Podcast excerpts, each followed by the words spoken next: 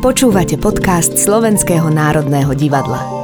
Rozprávame o svete divadla so zavretými očami a otvorenou mysľou. Činohra, opera, balet. Divadlo, osobnosti, tvorba. Sme národné.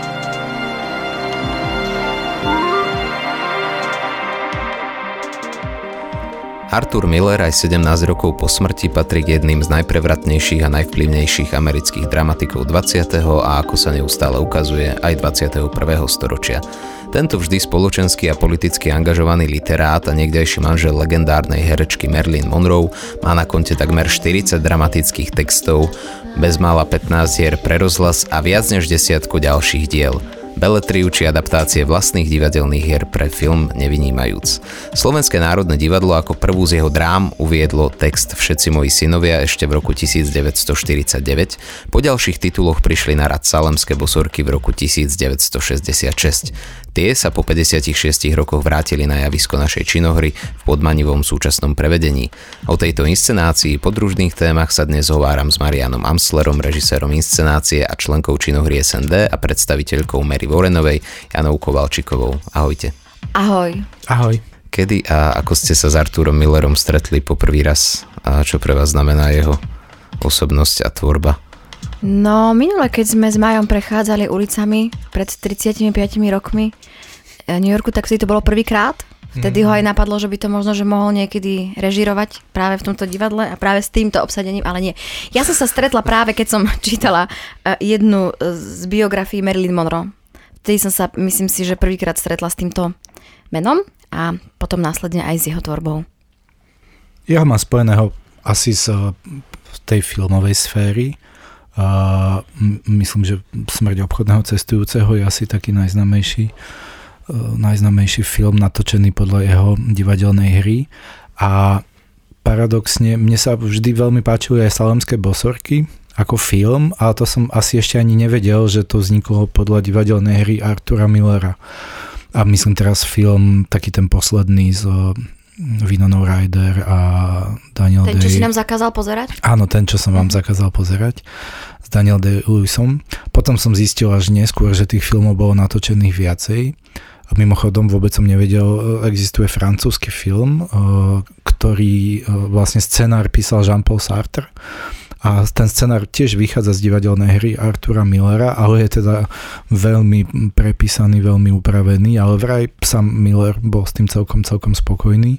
To je myslím film z nejakých 60 rokov s veľmi dobrým hereckým obsadením. A čiže ja ja som sa, keďže ja som sa k divadlu dostal dosť neskoro, až vlastne na, keď som končil gymnázium, alebo niekedy počas gymnázia, ja. takže ja som asi predtým nebol tak nejak veľmi oboznámený so svetovou dramatickou tvorbou, takže, ale už potom ako študent dramaturgie na Vysokej škole muzických umení som sa s ním začal stretávať intenzívnejšie. Majko, ja som sa ťa to nikdy neopýtala, ak teda môžem aj ja klásť otázky. No vyskúšaj. Že kedy ty si sa, že teraz si mi si nahral mi, že kedy ty si sa rozhodol, že budeš divadelným režisérom a prečo? Ja som vždy chcel byť filmový režisér. A teraz budeš? No nie, len tam bol ten problém, že vlastne na príjmacie skúšky na Vysokú školu muzických umení, tí, čo chceli ísť na filmovú režiu, tak museli natočiť nejaký film. A ja keďže a som... čo? No veď ja som z roku 79. som, z roku 79. ja som prišiel z roku, áno. Uh-huh. Uh, vtedy neexistovali mobilné telefóny ani uh, rôzne technológie. Uh, my sme boli radi, že sme mali video, nie tú videokameru, keď Data som bol malý. Nie? No, to ešte to už vôbec Meltar možno. No, Meltar som myslela. A, a, nie, data a, a ja som si vtedy našiel, normálne som si to akože našiel, uh, že čo treba na tie príjmacie skúšky a tam bolo teda, že výhodou je, ak človek vyštuduje inú vysokú školu uh-huh. a prípadne ak má už natočený nejaký krátky film alebo skúsenosť s filmom. No keďže ja som nemal žiadnu skúsenosť s filmom a nemal som vtedy, vtedy som vytačal doma telefón. A nemohol si použiť nejaký iný film? Takže som zistil, že na divadelnú režiu nemusí mať nič, iba niečo prečítať, tak som išiel na divadelnú. Mhm, to vidíš, to nevedela. Každopádne veď si už vlastne taký 50-50 režisér, pretože pracuješ aj s princípom live cinema, takže vlastne režiruješ trošku aj ten film, či? No veď to konečne som sa dopracoval tzv. zadnými vrátkami, alebo ako sa hovorí, že vyhodia dverami, vráti sa oknom, tak ja stále sa proste snažím nejak votrieť do priazne tých filmových producentov a čakám ale, ale im ťažko. Ja viem. No, Tiež si mám problém, preto iba v tom divadle ja. Ja som, a ja som na, napríklad chcel ísť aj že na postgraduálne štúdium na filmovú fakultu, ale nezbrali, respektíve nechceli ma asi. Striko, Susan prišla od doktora Grexa. Tak mi pôjde. Susan, poď. Tak čo hovorí doktor? On odkazuje vám, pane, že vo svojich knihách na to nenachádza liek. Vraj, že nikdy nič také nevidel. Nemá horúčku, žiadne zranenia a preto stále spí. Tak nech hľadá ďalej. Áno, pane, on prehrabáva sa v tých knihách, odkedy od vás prišiel.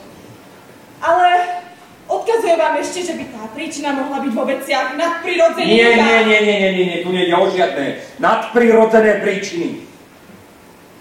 Povedz mu, že som poslal po reverenda Johna Halea do Beverly. A ten, že to určite potvrdí. Nech sa len ďalej stará o medicínu a veci nadprirodzené, tie nech pustí z hlavy. Musím, pani, on kázal mi to povedať. Utekaj domov. A o nadprirodzených príčinách nikomu nič nehovorí. Čo je ešte? Ja pomodlím sa za ním.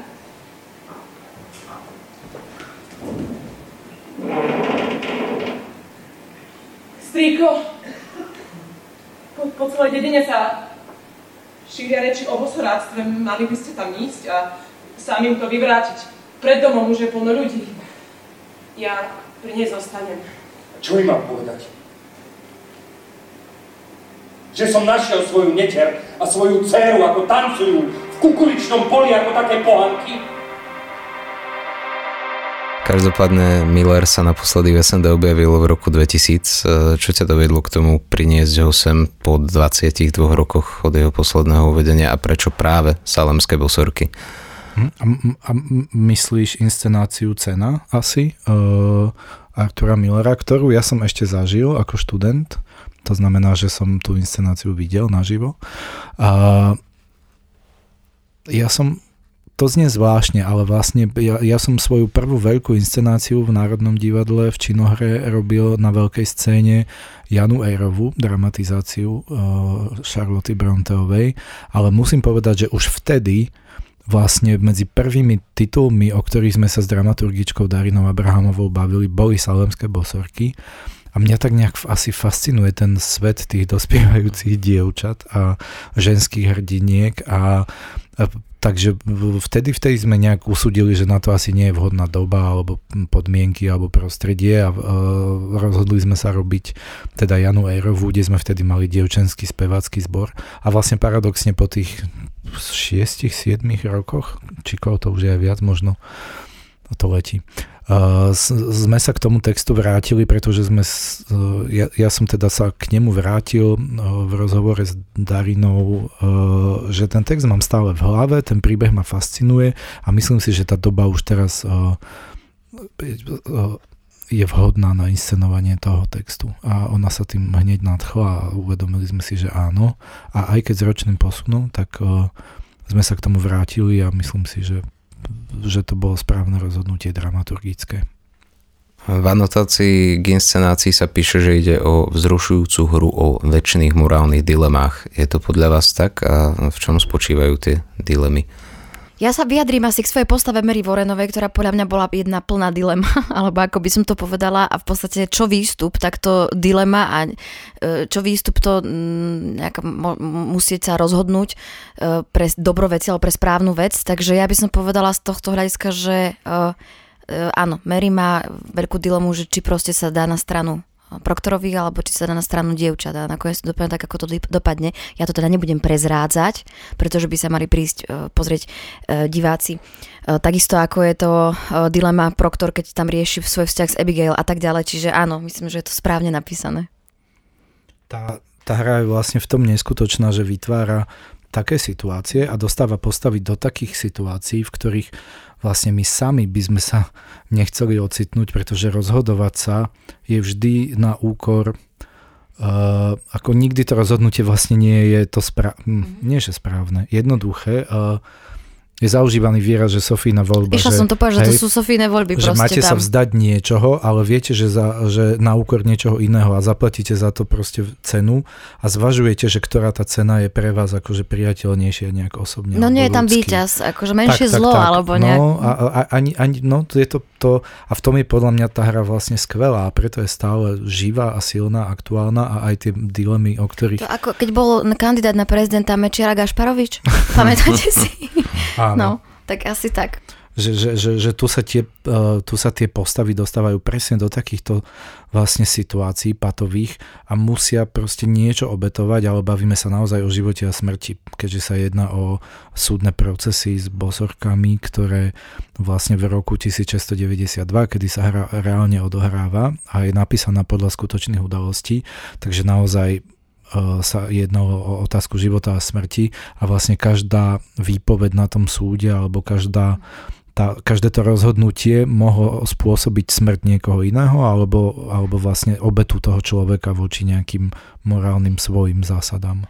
A keď už sme sa teda dotkli toho, že to vychádza z nejakých historických udalostí, vyžadoval si ten text nejakú výraznejšiu aktualizáciu alebo ste po takýchto prvkoch aktualizačných veľmi nesiahali? My sme samozrejme od začiatku zvažovali, ako ten text eh, spraviť tak, aby komunikoval s dnešným divákom a zároveň nám bolo jasné, že keďže je napísaný podľa skutočných udalostí, takže sa nedá nejako umelo preniesť do inej doby, alebo potom by sa musel nejako veľmi zásadne upraviť. A ja som sa práve pozeral po rôznych európskych divadlách, ktoré z hodou okolností posledné roky túto hru nasadzujú veľmi často, či dá sa povedať, že tá hra má teraz taký comeback eh, svetový. A videl som rôzne interpretácie od toho, od takej najznamejšej newyorskej inscenácie Iva van Hove, ktorá sa odohráva na dievčenskej katolíckej internátnej škole, po mm, inscenáciu belgickú, ktorá sa odohráva celá ako keby na e, súde v Hágu. E, čiže že ten prístup je rôznorodý ale myslím, že vždy tam treba nájsť nejakú vlastne cestu k tomu, ako tie salamské procesy, keďže sa jedná o skutočnú udalosť, preniesť do súčasnosti a zároveň neublížiť alebo nezmeniť ten, ten základný námet. My sme sa tiež rozhodli akože zostať uh, v príbehu zakotvený v tej dobe, kedy tá hra sa odohráva, ale vlastne prostriedky, ktoré používame, sú súčasné. Snažili sme sa, aby uvažovanie tých postav bolo adekvátne dnešnému uvažovaniu aby sme, mm, aby prosto tá hra naozaj nebola ako rozprávka zo 16. storočia, ale 17. ale aby tam tí diváci videli reálne mm, nejaké spojitosti so súčasnosťou. A čo sú teda podľa vás tie paralely s dneškom v prípade tejto inscenácie? A nastalo ticho. Ne? Ja som chcela povedať, že mňa až prípada, možno trošku odbočím, absolútne strašidelné, že keď sme inscenovali aj úklady a lásku a tak ďalej, že sú to vlastne staré texty star- a nechápem, že ako je možno, že sú stále aktuálne, že ja som vždy mala takú naivnú predstavu, že ako sa ľudstvo brutálnym spôsobom vyvíja, ale zistila som, že iba technologicky a že vlastne myšlienkovo a názorovo sme stále taký istý. Pre mňa je to akože strašidelné uh, zistenie. A tu, no my keď sme mali nejaký rozbor alebo nejaké čítačky, tak sme sa bavili o nejakých uh, hoaxoch. Myslím, že tam hmm. boli spomenuté o nejakých o tom, že akú moc má slovo, keď vidíme aj tých kaucníkov a tak ďalej, čo v dnešnej dobe. Čiže a myslím si, že otázka vzťahu a lásky a priateľstva bude vždy proste aktuálna a, a súčasná. To je tak z môjho pohľadu. Áno, áno, tam uh, v podstate sa jedná o nejaký súdny proces, ktorý je umelo vykonštruovaný a ten súdny proces v tej dobe bol vykonštruovaným procesom s údajnými čarodejnicami a čarodejníkmi, eh, ktorí v tej dobe boli, mm, to bolo vlastne v teokracii, takže tá svetská moc bola prepojená s tou náboženskou. A v dnešnej dobe sa tiež môžeme možno eh, môžeme badať nejaké napojenie alebo nejaký silný vplyv církvy, ktorá sa snaží vlastne do zákonov presadiť nejaké svoje, svoje videnie sveta alebo toho, čo človek môže, čo nemôže, čo môže so svojím telom a nemôže. Čiže ja si myslím, že v tomto je nejaká tá aktualizácia, že ak, akákoľvek vlastne ideológia, a nemusí to byť teda len náboženstvo, a, a, alebo to môžu byť rôzne typy náboženstiev a s rôznymi trestami pre hriešnikov. A, ale môže to byť aj diktatúra politická, môže to byť presne niekto, kto je rozhodnutý dobiť nejaké územia a oklamať cel, celý národ, aby mu veril, že to myslí dobre. Môže to byť ekonomická diktatúra, môže to byť čokoľvek. A aké je ťažké dneska vlastne sa dovolať potom spravodlivosti, keď sa niekto to tzv. väčšina e, rozhodne vás nejakým spôsobom za niečo odsúdiť, za niečo, čo je podľa nich choré, alebo zvrátené, alebo... Ako je len ťažké dokázať v dnešnej dobe, že sa mm. deje vojna, vieš, proste keď ano. jeden veľký štát tvrdí, že sa proste nedeje a ty sa môžeš zblázniť a, a stále bude nejaký človek, ktorý proste tomu neverí a, a nerozumieš tomu a, a budú sa tváriť, že to sú proste vymyslené veci, že, že toto je pre mňa úplne... Hm.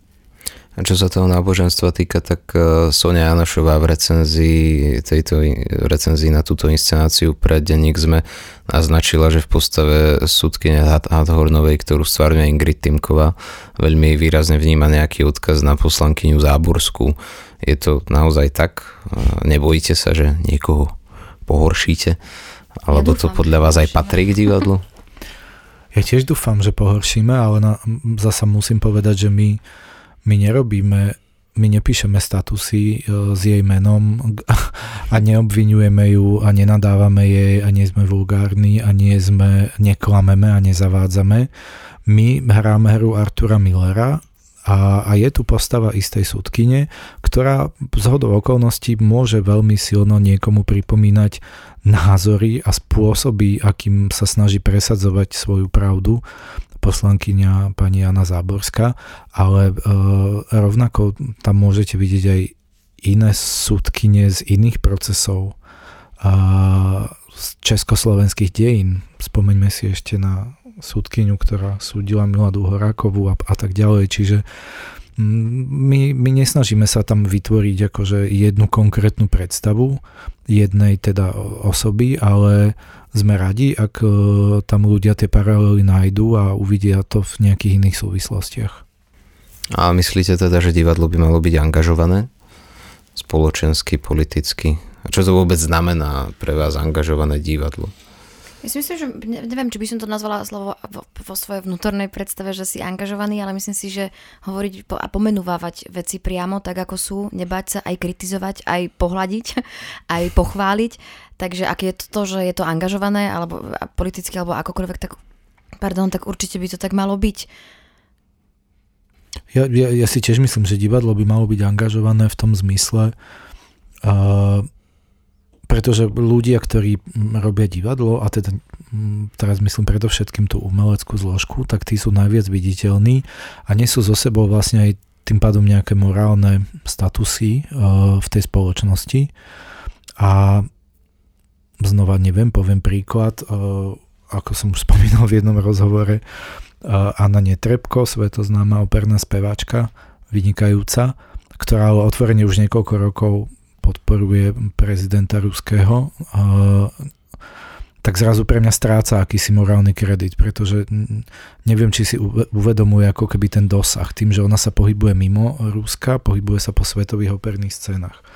A preto si myslím, že toto je tiež nejaký spôsob angažovania sa, že či si toho človeka výrazne spojíte s nejakou politickou stranou alebo s nejakou ideológiou alebo s niečím nepriateľným ktorý je tiež absolútnym... Hej, ale tak podobne aj Emir Kusturica, ktorý natočil skvelé filmy a teraz prosto zostal v Rusku, stal sa riaditeľom divadla.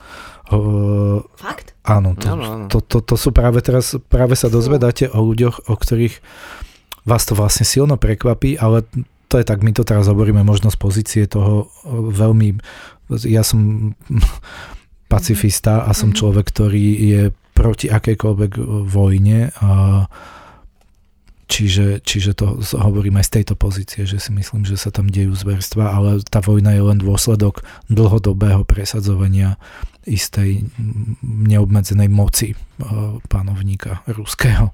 My dnes hráme vojnu a mier. My sme sa tu stretli, Janka Kovalčíková tam hrá hlavnú ženskú postavu a, a viem, aké to je, že teraz keď dnes večer prídu na javisko a budú hovoriť tie texty z toho románu, a o tom, ako veľký ruský panovník zjednotí Európu a musí sa ubraniť. To strašne, my sme hrali Vojnu a mier naposledy, no. keď uh, pred 40 dňami, áno, kedy v noci áno. vlastne napadlo Rusko Ukrajinu tak to bolo, a už to celé tak ako bobtnalo.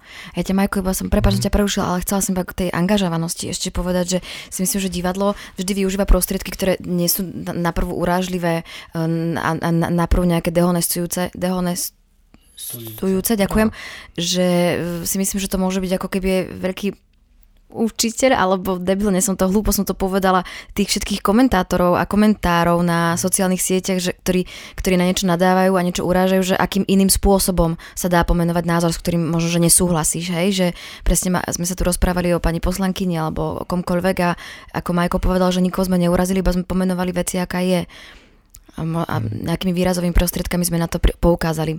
Že podľa mňa aj to by malo nejakým spôsobom tej spoločnosti ukázať, ako sa to dá ináč slušne robiť. No, preto som sa na to spýtal, lebo myslím, že je dôležité občas aj uvádzať na pravú mieru, ako to bolo myslené, že to nebolo mienené ako keby konkrétnym smerom konkrétnej osoby, že tých príkladov, ako majú povedali, naozaj viac, mhm. pretože všetci vieme, ako radi ľudia začnú vyrývať alebo to prehnane riešiť v prípade, že tam zbadajú niečo, čo sa ich dotýka a začnú mať dojem, že je to ich urážka, veď e, si spomíname možno všetci na to, aký tu bol popuk, e, alebo ako to nazvať okolo tej Natálky, kedy si v modrom salóne, tak to bolo šialené. A teba som sa, Janka, ale chcel spýtať, aká bola tvoja práca na príprave tej postavy? Čo si o nej myslíš, ako ju vnímaš?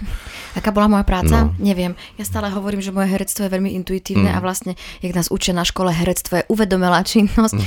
Neviem, e, ja som mala aj problém pri diplomovej práci, práci opisovať 50 strán, ak som tvorila postavu, lebo to je pre mňa nonsens. Myslím, tak, že pre hercov už to skrátili. Áno, no, vieš.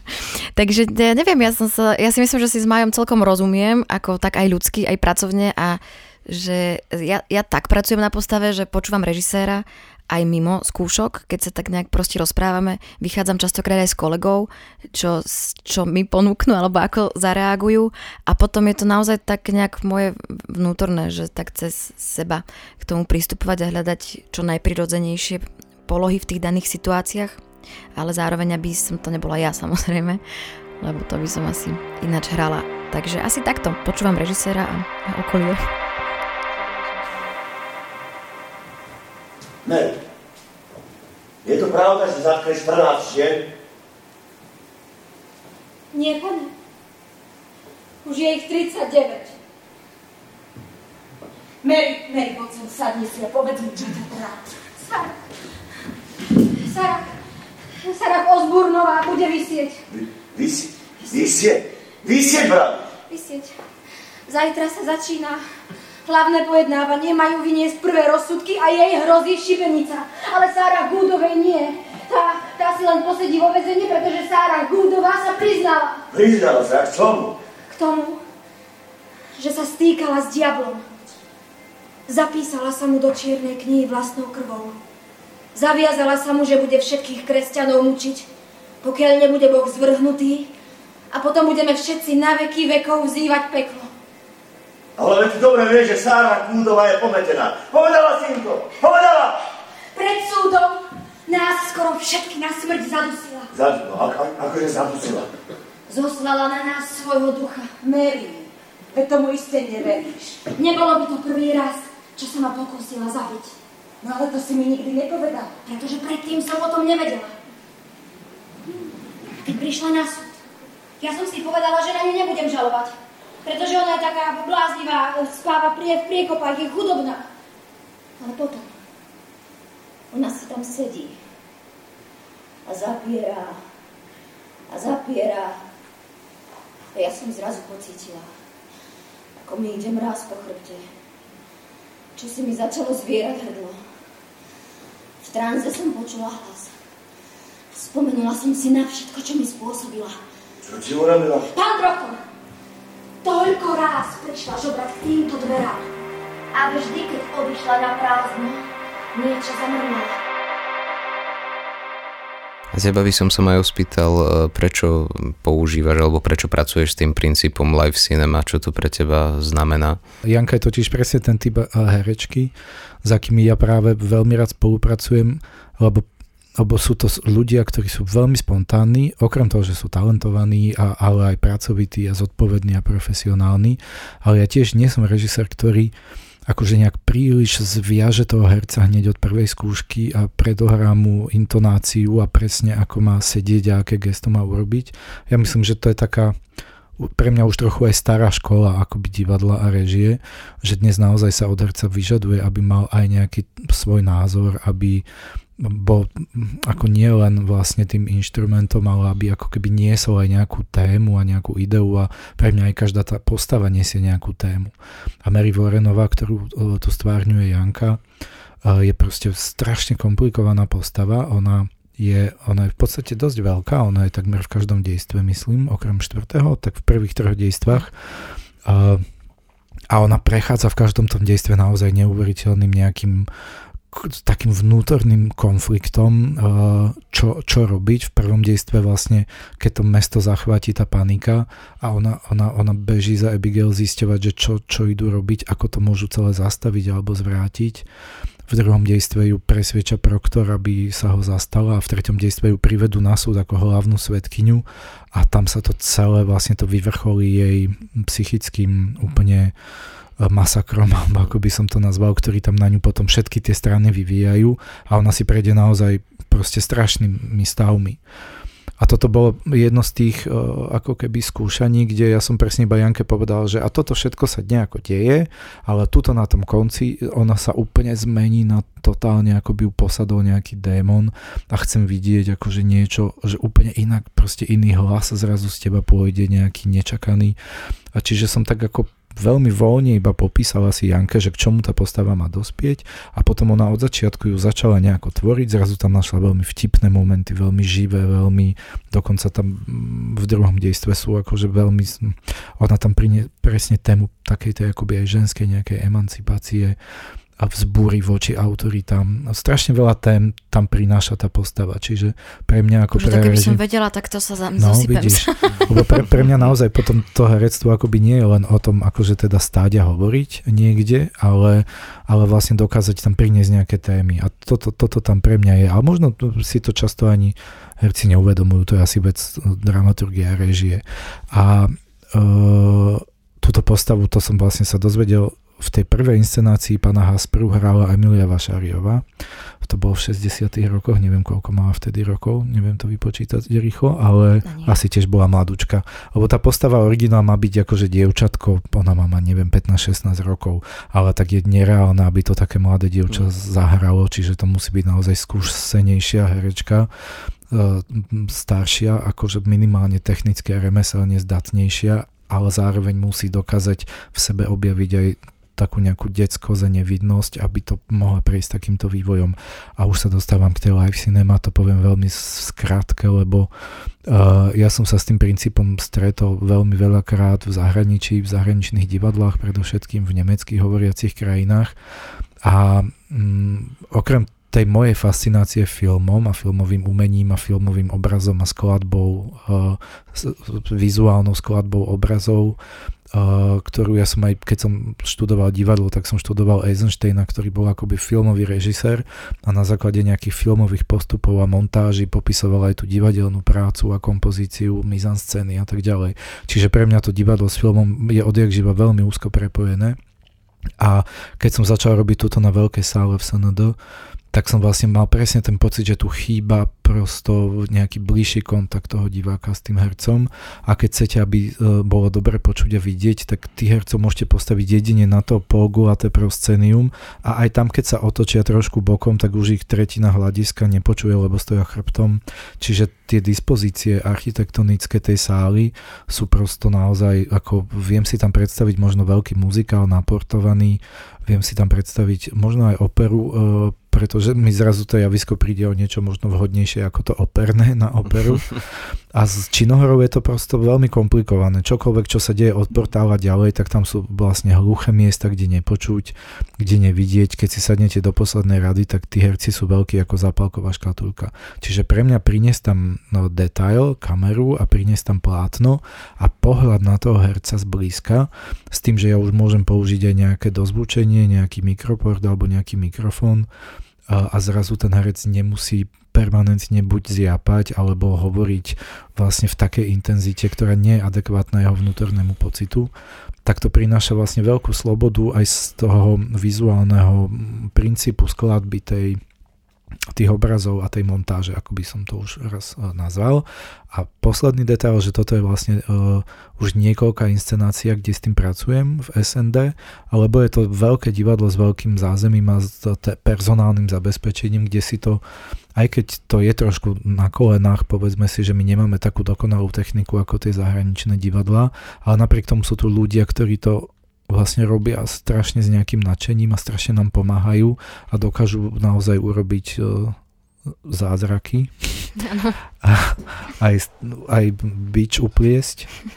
Uh, a, a ja v každej tej novej inscenácii to zvažujem, že či znova do toho ísť alebo nie. A pred celemskými bosorkami som tiež mal tú dilemu, že zase mi povedia, že sa opakujem a robím to isté, ale ja sa každ- naozaj sa snažím v každej tej inscenácie ten princíp akože nejako posunúť ďalej, dať mu nejaký nový estetický rozmer alebo novú dramaturgickú nejakú logiku. Čiže Fanny Alexander, Vojna a mier a teraz Salemské bosorky boli naozaj, myslím, že tá video, tie videosekvencie sú úplne iné a prinášajú nejakú novú optiku aj do toho divadla, nejaký iný pohľad. Janka, a ako je to za teba vlastne? Je to iný typ e, hereckej práce alebo skúsenosti v prípade použitia live cinema? Musíš tam nejak výrazne strihať, ja neviem, v technike, v uvažovaní? Uh, vieš, čo je to zaujímavé, lebo všetci hovoria, že keď hráš na kameru, tak by si mala hrať proste inak, ako hráš v divadle. Neviem, ako, sa to, ako to vlastne vyzerá na tej obrazovke, nikdy som nebola svetkom svojho herectva tuto v, v divadle, ale v princípe môžem za seba povedať, že nemám pocit, že by som mala potrebu hrať inak a, a nejak verím v tomto Majovi, že keby to bolo moc. Myslím si, že takto už aj máme nejak prirodzene v sebe, že keď vieš, že máš na seba detail, tak nepotrebuješ robiť veľké veci, ale že je to už skôr tak podprahovo, že som sa na to naozaj nesústredila, že Ježiš Maria, teraz tretie dejstvo, to je kamera, tak musím úplne inak uh, hrať vôbec. A myslím si, že ani to ani nie je mojím cieľom, aby nás tá kamera vyrušovala a aby nás nutila ešte ako keby meniť si niečo pri tvorbe postavy, takže, uh, takže nie, nie. Autorom hudby v Salemských bosorkách je Ivan Acher. Prečo práve on? No Ivan Acher je niečo ako môj druhý alebo tretí dramaturg.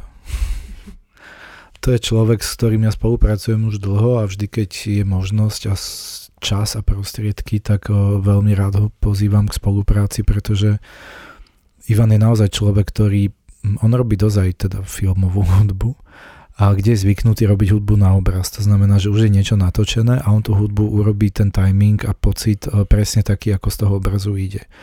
A vlastne my aj tie divadelné inscenácie, on nie je typ človeka, ktorý by hudbu dokázal urobiť dopredu uh, a poslať mi, neviem, 20 eh, nejakých skladieb, lebo vtedy to podľa mňa získava tá hudba taký, vtedy sa z toho stáva taký tovar nejaký. Ale on je človek, ktorý väčšinou príde naozaj uh, pred koncom toho skúšobného obdobia. To znamená, že my tú hudbu akoby od začiatku nejakým spôsobom vlastne nezneužívame alebo ne, ne, snažíme sa nejak umelo tam vytvárať nejaké situácie na hudbu, ale naopak, že on že si pozrie... A, že, a tu bude hudba. Tak, tak. On, on príde vlastne v nejakej fáze uh, toho skúšobného procesu. Teraz v tej covidovej uh, v tomto období je to zložitejšie, ale ja mu zvyknem natáčať skúšky, to herci aj nevedia často, ale uh, že mu vlastne vždy natočím nejakú scénu alebo kúsok, aby mal nejakú predstavu, čo sa tam deje. A on to vlastne veľmi podobným spôsobom tú hudbu potom vytvára ako do filmu, že už ju, už ju robí priamo na tú scénu, na tú situáciu, ale on už robí pre zvukárov rovno akoby aj timing, aj pripravuje nejaké intenzity, kde vie, že treba tomu pomôcť, tuto sa to musí pridať, tuto ubrať. Niektorí zvukári to nemajú úplne radi, lebo uh, tá inscenácia je predsa len živý nejaký artefakt a nie je vždy rovnaká, ale tá hudba, preto hovorím, že je zároveň aj dramaturgom, lebo ona dokáže to predstavenie potom držať pokope. Uh, ona tá hudba tomu udáva nejaký rytmus a uh, teraz vo vojne a mier to je vidno, že tam sú, mm, neviem, tam je scéna bitka pri Slavkove, ktorá trvá 13 minút a tá hudba je urobená tých 13 minút e, presne na konkrétne akcie, repliky, detaily, kamery a tak ďalej. A keď sme to po dlhšej dobe hrali, tak jednoducho tí herci išli tú scénu a zrazu v polovici skončili a hudba ešte išla, lebo vlastne sa nedržali toho pôvodného akoby aranžu a zrýchlovali niektoré akcie a vlastne tým pádom tam nesedelo potom, nesedela obraz, e, kamera s hudbou, s akciami, so svetlom, čiže sme sa vrátili k tomu, že tá hudba pre nás bola takou partitúrou ako v opere, ktorá jednoducho, áno, dirigent samozrejme udáva nejaký rytmus, tu je tá hudba reprodukovaná, ale zase tí herci sú živí a naplňajú to vždy znova a znova, ale tie mantinely tá hudba vytvorí a vytvára krásne atmosféry zároveň zároveň veľmi silné, či dramatické alebo sentimentálne podmazy a ono má takú veľkoleposť v sebe, tá Ivanová hudba. Mne sa preto úplne na tieto veľké scény strašne hodí, lebo je naozaj ako pff, ve, veľká. On si veľa nástrojov aj sám nahráva a mixuje to dokopy a je to naozaj, máte pocit, že keby sme mali peniaze, tak by to robil tak ako kedysi, že zavolá tam orchester a celé to nahrá a potom to tak je. No dnes už to tak nie je, bohužiaľ, ale, mm, ale znie to tak. Aký máš ty vzťah k hudbe, Janka, v divadle? Pomáha ti nejak aj pri tej hereckej práci? Uh, môj vzťah k hudbe je taký asi ako aj v bežnom živote, že neviem si proste predstaviť svoj život bez hudby a rovnako si neviem predstaviť film a divadlo už vôbec. A mm, by som seba vrátila k tomu, keď si zapýtal Majka, že prečo práve Ivan Acher, že proste keď si raz sadneš s nejakým človekom, že prečo by si to menil. Vieš, že keď mhm. niečo tak funguje, tak aj tvorivo, že tam ten dialóg je, že prečo by si to fakt menil. Takže ja častokrát aj... Mm, keď zázne prvýkrát na skúške nejaká hudba, tak to je um, na ten daný výstup, či už je to niečo pohybové alebo práve činoherné, aj človek tak no inak mm, sa, sa k tomu postavíš, niečo sa s tebou uh, udeje, tak ja si, takže si myslím, že tá hudba má obrovský zmysel, takisto ako je scéna, keď príde, ako príde aj kostým, že častokrát ti to potom tak celé zaklapne, keď dostaneš všetko, že ty naozaj na tej skúšobni skúšaš niečo a tak iba intuitívne vieš, no toto asi by mohlo nejakým spôsobom fungovať, ale ti to zaklapne, keď príde naozaj dym, hudba mm. a kostým. Akože nech to vyznie smiešne, ale proste je to tak. Takže, mm. A tá Ivanova si použil výborné slovo, vôbec by mi to nenapadlo, ale pričom áno, že je veľkolepá. Mm. Že to, je to veľká hudba. a tým sa dostávame aj k vytvárnemu riešeniu celej inscenácie. Uh, tá scéna vlastne na prvý pohľad pôsobí dosť minimalisticky, ale zároveň veľkolepo. Mm. A tak, ja neviem, eklekticky možno, ale v najlepšom zmysle slova. A prečo teda práve takýto kľúč výtvarný? To súvisí s tým, ako sme hľadali, že či tú inscenáciu zasadiť do toho roku 1690 a, a ako to nejak zosúčasniť, ale nie úplne nás násilím. A ja som sa vlastne začal nejak zaujímať o rôzne sekty. Hmm. A, pretože, Ale nevstúpil do Hubert, nie, nevstúpil som. Brut, nie. nie, nie, nie, také sekty. A rozmýšľal som nad tým, že ako dnes e, žijú vlastne takéto skupiny ľudí, ktoré sú, ktorých spája nejaká viera a vytvoria si vlastne nejaké spoločenstvo, e, kde sa snažia byť sebastační. A zažil som také, takú kresťanskú komunitu v Taliansku, ale Videl som také aj vlastne v tých severských krajinách dosť často. V Amerike e, pozeral som nejaké seriály, aj dokumentárne seriály. Čiže toto je jedna vec, ktorá ma tak zaujala, že e, môžu dodnes prežívať takéto spoločenstva. Môžeme to nazvať sekta alebo komunita, to, to už je jedno. A vlastne tak najviac ma asi inšpirovalo takéto rurálne prostredie, keďže to spoločenstvo ľudí sa snaží byť vlastne samostatným a sebastačným, takže sa snažia si čo najviac veci aj sami dopestovať, takže je to veľmi napojené na tú agrikultúru a, na nejaké teda pestovanie nejakých plodín a na pôdu. A ich život je závislý od úrody, že či majú alebo nemajú tú úrodu a podľa toho e, žijú. A takto mali vlastne aj puritáni v Massachusetts, kde bola krutá zima, boli to takí tí prví osadníci, ktorí sa najprv iba učili vôbec tam niečo pestovať, čiže aj ich život bol dosť napojený na, na obilie a mm, my sme si zvolili kukuricu ako taký hlavný vizuálny symbol mm, a, ale zároveň sme presne nechceli vytvoriť nejaký kostol, kde budú nejaké kríže a altár a tak. Chceli sme vlastne, preto sme tam vytvorili také akoby kukuričné pole s takým neonovým kruhom, ktorý práve symbolizuje to, že sa môže jednať o akúkoľvek vieru alebo akúkoľvek ideológiu ktorá je uzavretá do seba a, a bez toho, aby sme tam vlastne dávali nejaké iné náboženské symboly do tej, do tej inscenácie. Tam sa spomína písmo a Biblia, ale vlastne toto bola taká veľmi špecifická ešte odnož Kalvínov, vlastne protestantov, ktorí museli odísť z Anglicka do Holandska, potom z Holandska do Ameriky, boli v podstate utiekli, to boli takí prví náboženskí migranti, ktorí v Amerike teda sa zase snažili naučiť indiánov oni sa od nich naučili pestovať a potom ich uh, za to zabili, vyvraždili väčšinu. Ale nie, uh, či, čiže, čiže v tomto boli tie inšpirácie, v tomto sme sa snažili nájsť nejaký taký súčasný kľúč. A v tých kostýmoch tam tiež nás akože chceli sme trošku taký humor do toho dostať cez také kovbojské atribúty mm. a tie džínoviny a džínové bundy a rifle a kovbojské topánky a klobúky ale zároveň ako taký ďalší kostýmový vtip sú tie biele límce, ktoré sú typické pre mm, tých puritánov alebo pre to obdobie Uh, oni, oni ani kňazi vlastne ich nemali žiadne náboženské odevy, uh, oni vlastne neúctievali žiadnu takú umelosť v, tom, v, tom, v tých obradoch cirkevných. Všetko malo byť čo najobyčajnejšie a najprirodzenejšie, takže v týchto tých kostýmoch držali sme sa všetko farieb tej kukurice, pôdy a nejakej úrody a e, s využitím takých tých odkazov na nejakú americkú e, tú kultúru. A ja sa na záver nášho rozhovoru vrátim ešte ako keby na úvod k tej anotácii už raz citovanej, teraz si ju opäť e, ocitujem. Mm-hmm. Ona totiž končí slovami Všetky nekalé procesy sa vždy napokon obrátia proti ich strojcom, ale za obrovskú cenu. Vieme sa poučiť, chceme sa poučiť. Myslím, že to je vlastne veľmi aktuálne, pravdepodobne ešte aktuálnejšie, než keď sme túto premiéru plánovali na predošlú sezónu. Ako je to podľa vás? Vieme sa poučiť a chceme sa poučiť? To je strašne ťažká otázka, lebo ja si to iba môžem želať, ale mm, ja už mám 31 rokov a, a zistila som, že to že za, za posledné 2 alebo 3 alebo 4 3, 2 roky som e, stratila naozaj nejaké ideály, e, či už o, o, čo si myslím o ľuďoch alebo o spoločnosti ako takej. Ale pozri sa, ja stále verím, že sa poučíme a stále verím, že všetci tí, ktorí um, majú byť potrestaní, ktorí sa nesprávajú pekne, slušne a dobre, že nech sa im to nejak vráti a ja sa spolieham asi už iba na karmu, nie na druhých ľudí.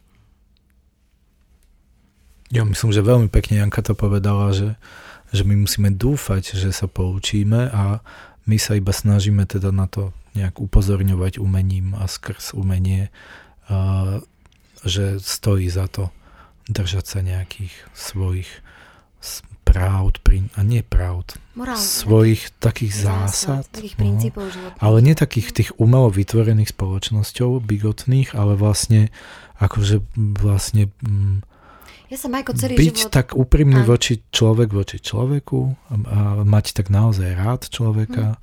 a uh, bojovať proti nenávisti, Dobrom. A, a vojne. Ako Fantagiro. Dobrom. No áno, to by sme mohli robiť niekedy. Ako a opera nie je taká? Ja by som chcela hrať, vždy som chcela hrať Kameň vráca vo Fantagiro. Ale vážne, my sme to ešte na škole riešili, že by sme mohli. Je, že mňa tak vždy učili, že to je to akože naozaj klíše, ale čo nechceš, aby tebe robili, tak to proste nerob. Že ja, ja to ne, ne, nebudem to robiť a keď to budem robiť, tak hneď prepatrem, alebo mám okolie, ktoré mi to dá uh, po, pocítiť, ale uh, mňa ešte toto chcem povedať, že mňa proste vytáča, že v 21. storočí, kedy by sme mali riešiť presne také veci, ako chodiť za uh, kultúrou do divadla, riešiť obnoviteľné zdroje a uh, riešiť, vyriešiť konečne hladomor. Nech to vyznie ako Miss Amerika, to je jedno, ale sa nás niekto snaží proste vrátiť o niekoľko rokov dozadu a mňa ako mladého človeka to bytostne uráža a irituje, že proste prečo sa toto musí diať. Mm-hmm. Ja presne toto som chcel povedať, že keď človek tak trošku už cestuje a mhm. konečne sa dostane za humna, ako mm-hmm. sa mhm. povie, a vidí, že aké problémy sa riešia v tých vyspelých krajinách, a my sme tam, sa tam ani nepribližujeme, lebo sa stále motáme v nejakom kruhu, to je neskutočné. Že my už dávno sme tu mali riešiť proste cyklistické prúhy a, a šetriť akože iným spôsobom prostredie a no proste úplne iné témy mali byť v spoločnosti, ako sa stále otvárajú a nechápem, prečo stále, akože my stále sa vraciame, my nejdeme dopredu. To je, to je, stále to je sa nájde nejaký individuálny muž alebo žena, ktorá sa tak rozbehne, že tak rýchlo stiahne dozadu, že nie, nie, nechoď tak rýchlo dopredu a to mi, mi, mi prekáža. Tak a... ja myslím, že treba viac žien v politike. Ja to stále hovorím, ale vážne, že, že mužské pohlavie je podľa mňa unavené pohlavie a to ja sa nepovažujem za nejakú brutálnu feministku a emancipovanú ženu. Pardon ale že tak nejak akože aj dozadu stále sú tam tí muži, že už dajte šancu ženám, však všade vo svete, kde sú, tak je to celkom fajn. Tak ja vám veľmi pekne ďakujem za rozhovor. O inscenácii Salamské bosorky som sa zováral s jej režisérom Marianom Amslerom a členkou činohry SND Janou Kovalčikovou. Pekný deň. Pekný deň. Ďakujeme. Ďakujeme. Počúvali ste podcast Zme národné. Činohra, opera a balet spolu na jednom mieste. Generálny partner podcastov SND Tatra Banka.